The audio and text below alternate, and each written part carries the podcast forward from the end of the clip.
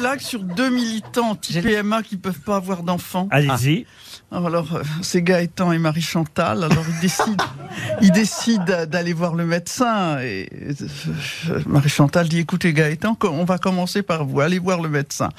Et le médecin dit à Gaëtan "Écoutez, tout va bien, mais peut-être pourriez-vous changer de position. Il y a des positions qui plus faciles pour avoir des enfants.